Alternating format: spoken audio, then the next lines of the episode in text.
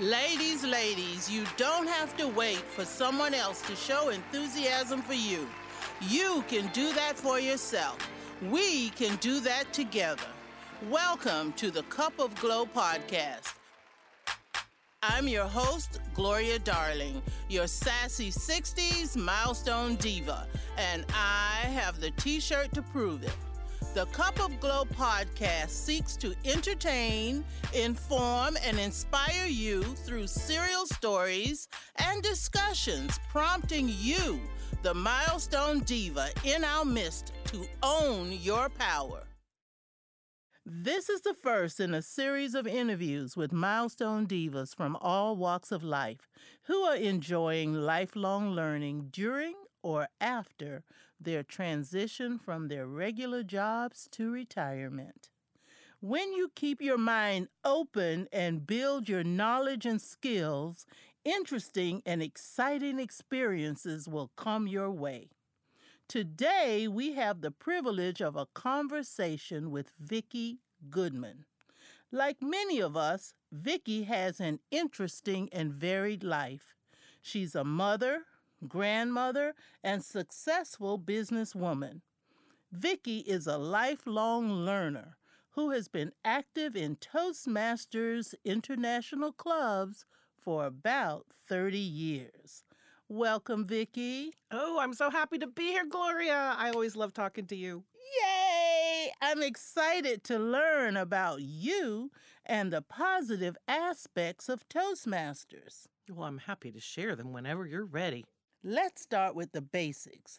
What is Toastmasters? Well, Toastmasters, Gloria, and I know you know this, but our listeners may not, is really the world's leading communication and leadership development organization. It's in about one hundred forty-seven countries around the world, over three million members, and it's basically based on a, a club, a small club, local format, gives people an opportunity to come together, get to know one another, and practice communication and leadership skills. What is your Toastmasters story? Oh, my goodness. I started Toastmasters, as you said, about thirty years ago, and I have to tell you, a friend of mine, I was working at the time at mid-level management, and a coworker said, you know, you should come with me to this club I go to. It's so much fun. I know you would love it. I was a busy mother. I was a single parent. I, and she wanted me to go on Saturday morning at seven thirty in the morning. I told her I would love to come, but unfortunately this Saturday I had other obligations. And so I didn't go. She actually continued to ask me again. And then I said, everything from my daughter's gymnastics, my son's soccer. I had to take care of my mom.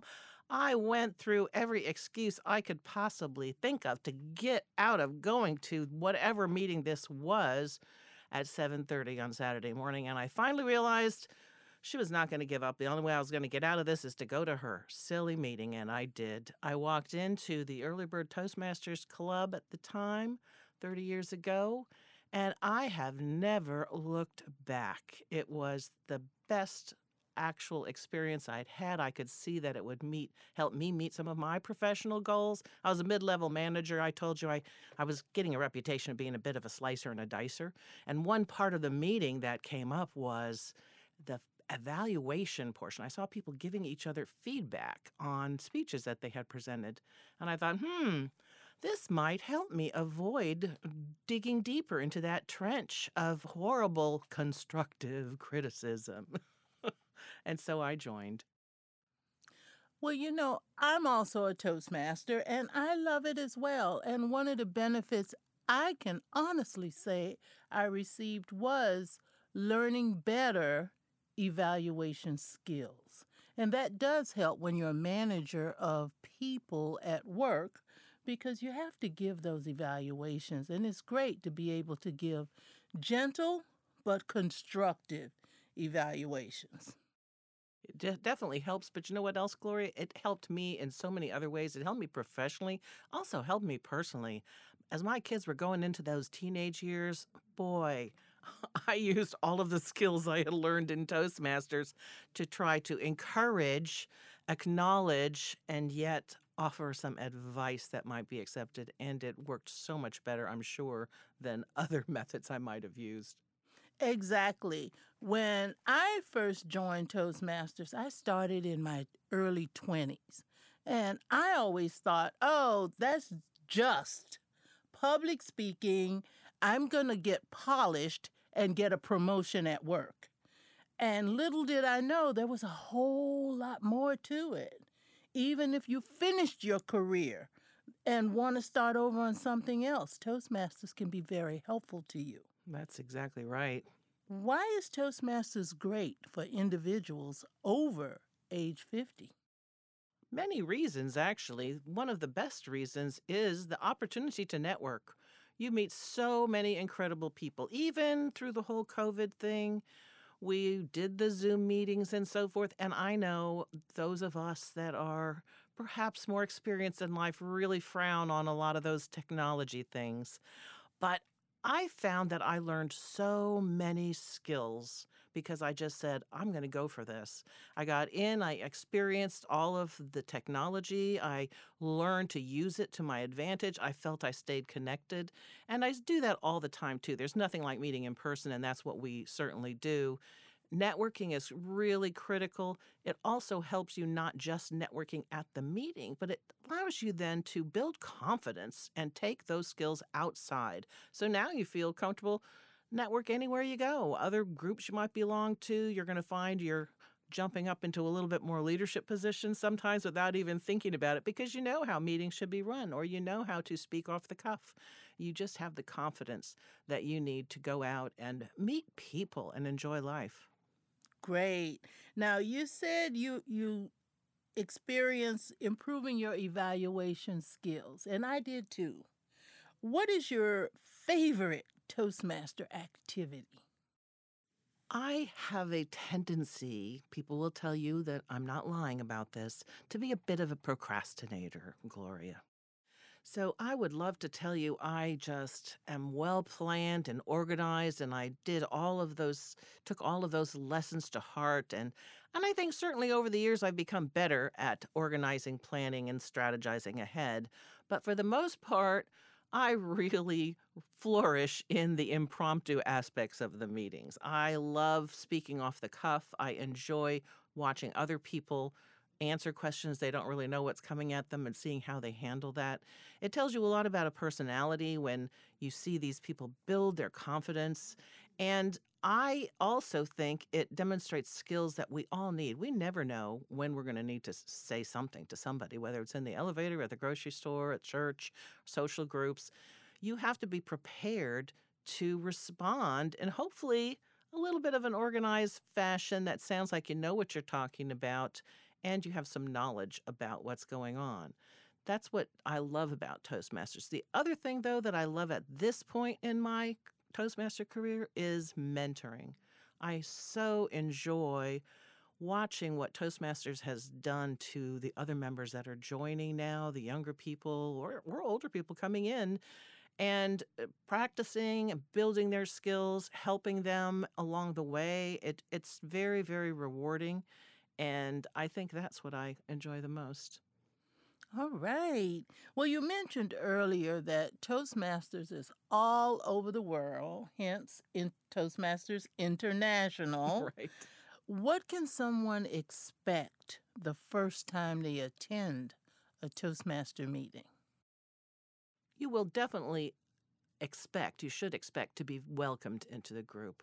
Toastmasters are very welcoming organizations. The clubs are small for the most part, and they love having visitors and guests. They're going to ask you to introduce yourself and ask how you heard about the particular meeting you might be going to.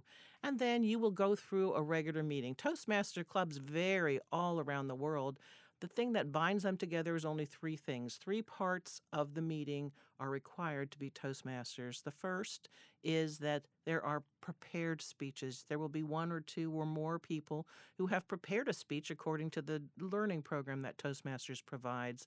They're working on their own goals and their own activities. There are eleven different paths right now people can choose that encompasses just a really broad variety of topics you go through, and it, you, you go through a learning digital module, very much like many companies are using today, some of the digital modules.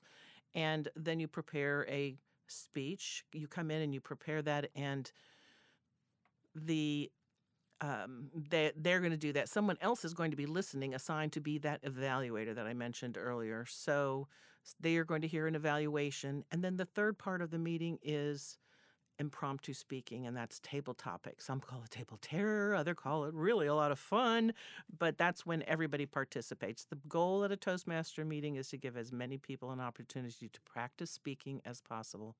Other than that, there could be a lot of other activities, a joke master, there could be word master trying to encourage vocabulary usage, or an educational moment, or a guest speaker, lots of different things. Someone may be listening to those unnecessary word fillers that we all use, you know, like um, so, uh, all those things that drive us crazy, particularly during election season, I have to say. And they're going to help you improve the way that you communicate. But those vary from club to club. When you go visit a club, you should go find a club, visit another one, find a club that fits you, because every club has its own personality.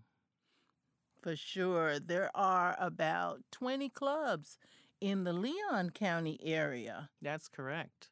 Some have many more people than other clubs, but everyone can find the right mix for them. We suggest you visit more than one. Now, we had a lot of words: evaluation, procrastination, networking, and we talked about speeches. And even though we understand how much fun that is, you, Vickie, and I, however, for some other people, that might be scary. But we know there are fun activities that occur in Toastmasters as well. Share something about one of your most fun experiences as a Toastmaster. When I first started Toastmasters, there's a whole other aspect of being a Toastmaster, which is competition, if you like. You can actually compete in evaluation, table topics, or international speech contests. And when I first started, that gave me an opportunity to really practice honing my presentation skills. Again, I was then moving into a training position. I wanted to practice those skills a lot. So I actually uh, started competing, and, and that was fun, kind of a little boost for my ego at the time as well. I won't I won't kid around, but it was just so exhilarating to get there and be in front of people and do your presentation. And I mentioned I was a procrastinator. There was a speech in those days that was called the advanced speech. In this particular speech, you arrived at the contest and you were had to go report to the contest chair within thirty minutes of the contest starting. They gave you a choice of two topics. You got to reach in a basket and pick a topic, and you had fifteen minutes to prepare the speech. They collected your notes, and then they called you for the t- speech. The speech had to be at least seven minutes long and no longer than seven minutes and thirty seconds. Now, that's a very tight timing window to speak off the cuff. And I know you know, Gloria, that timing is not one of my really strong points. I tend to speak a little bit longer most of the time. I actually made it in this contest, won all the way up to district, and I found myself in front of a group of three hundred fifty at a conference presenting this topic. And I was so nervous. I I was just dying on the stage. And I just said, you know what? I'm just going to have fun with this. And I did. And I was jumping around, doing all sorts of shenanigans, had a great time, went back, and people were laughing and clapping, and my table just was very encouraging. And I waited, and lo and behold, I won the speech contest. Now, that was incredible. I was so excited. I went later on to network with everybody and took all of the accolades and was just relishing the win and the whole situation. I got up early the next morning. I was sharing a room with another Toastmaster from Tallahassee, and I decided I'm just going to relax and go home. I went ahead and packed my bag, got into my car, and turned on my favorite radio station and went tooling down the road. And this was over in Saint Augustine. I decided to stop and treat myself to breakfast and pulled into the restaurant, and I reached for my purse, and it wasn't there. Oh, no. My purse was not there. I had left my purse in the hotel room. I quickly called, but the roommate had checked out. Then I called the desk clerk, and she said, oh, she told me not to tell you. If you called, it's okay. Your purse is on its way back to Tallahassee. And I said, I don't have any money. Oh, my goodness, Gloria, I just want you to know I ended up going back trying to find somebody, and believe it or not, I actually had to sit in the lobby and panhandle with my Toastmaster friends to get money for gas to come back to Tallahassee. But that was the most fun, and I still meet those Toastmasters at conferences and so forth, and it's just been a great memory, a great experience, and certainly created a lot more humility in me. That is a funny story, a great experience, and that's another thing about the camaraderie and the networking and how people pull together. You were able to panhandle with confidence. It was true. That was probably taking impromptu speaking to a whole new level. Well, let's hope that doesn't happen again. I agree. Yes, indeed. Well, if someone wants to get involved with Toastmasters, what should they do? The first thing, the easiest thing to do is to just go to Toastmasters dot org. Go to the website and look up, find a club, plug in your zip code or your city, whatever you like to do. It's going to bring up a whole list of clubs that are available, and you can click on those and find links. You might even be able to just Google Toastmasters in Tallahassee, and they'll come up with clubs that are here if you're in the Tallahassee area or the Leon County area or whatever area you might be in. And go ahead and find clubs there. There's always a contact person. It's good to call because some clubs are still meeting online, some are meeting in person, some are doing hybrid meetings. But just call and find out if they're meeting and if you might be able to attend the next meeting. I'm sure that they will welcome you, give you all the information you need, and then visit. Just go visit clubs you until you find one that you really think you you like, and you can join. And it is so inexpensive. Can we talk about that? Sure. Oh, my goodness. This is the cheapest thing you're ever going to do because for a mere seven dollars and fifty cents a month, you can attend a Toastmasters club. Now, you don't pay monthly. You pay every six months. So essentially, it's forty-five dollars for six months of Toastmaster dues. And there may be a little extra that the club charges if they're meeting in a facility or they have supplies. But it's that's that's all it costs. There's a twenty dollars new member fee where you get your educational materials. Everything is available online. It's at your fingertips. You can use your phone. You can use your, you know, notebook pad. You can use your laptop, whatever you like to do to access the information. And if you're sort of a little bit of a stuck in the wood, like to read stuff person, you can even order the printed version or just go ahead and download and print it yourself.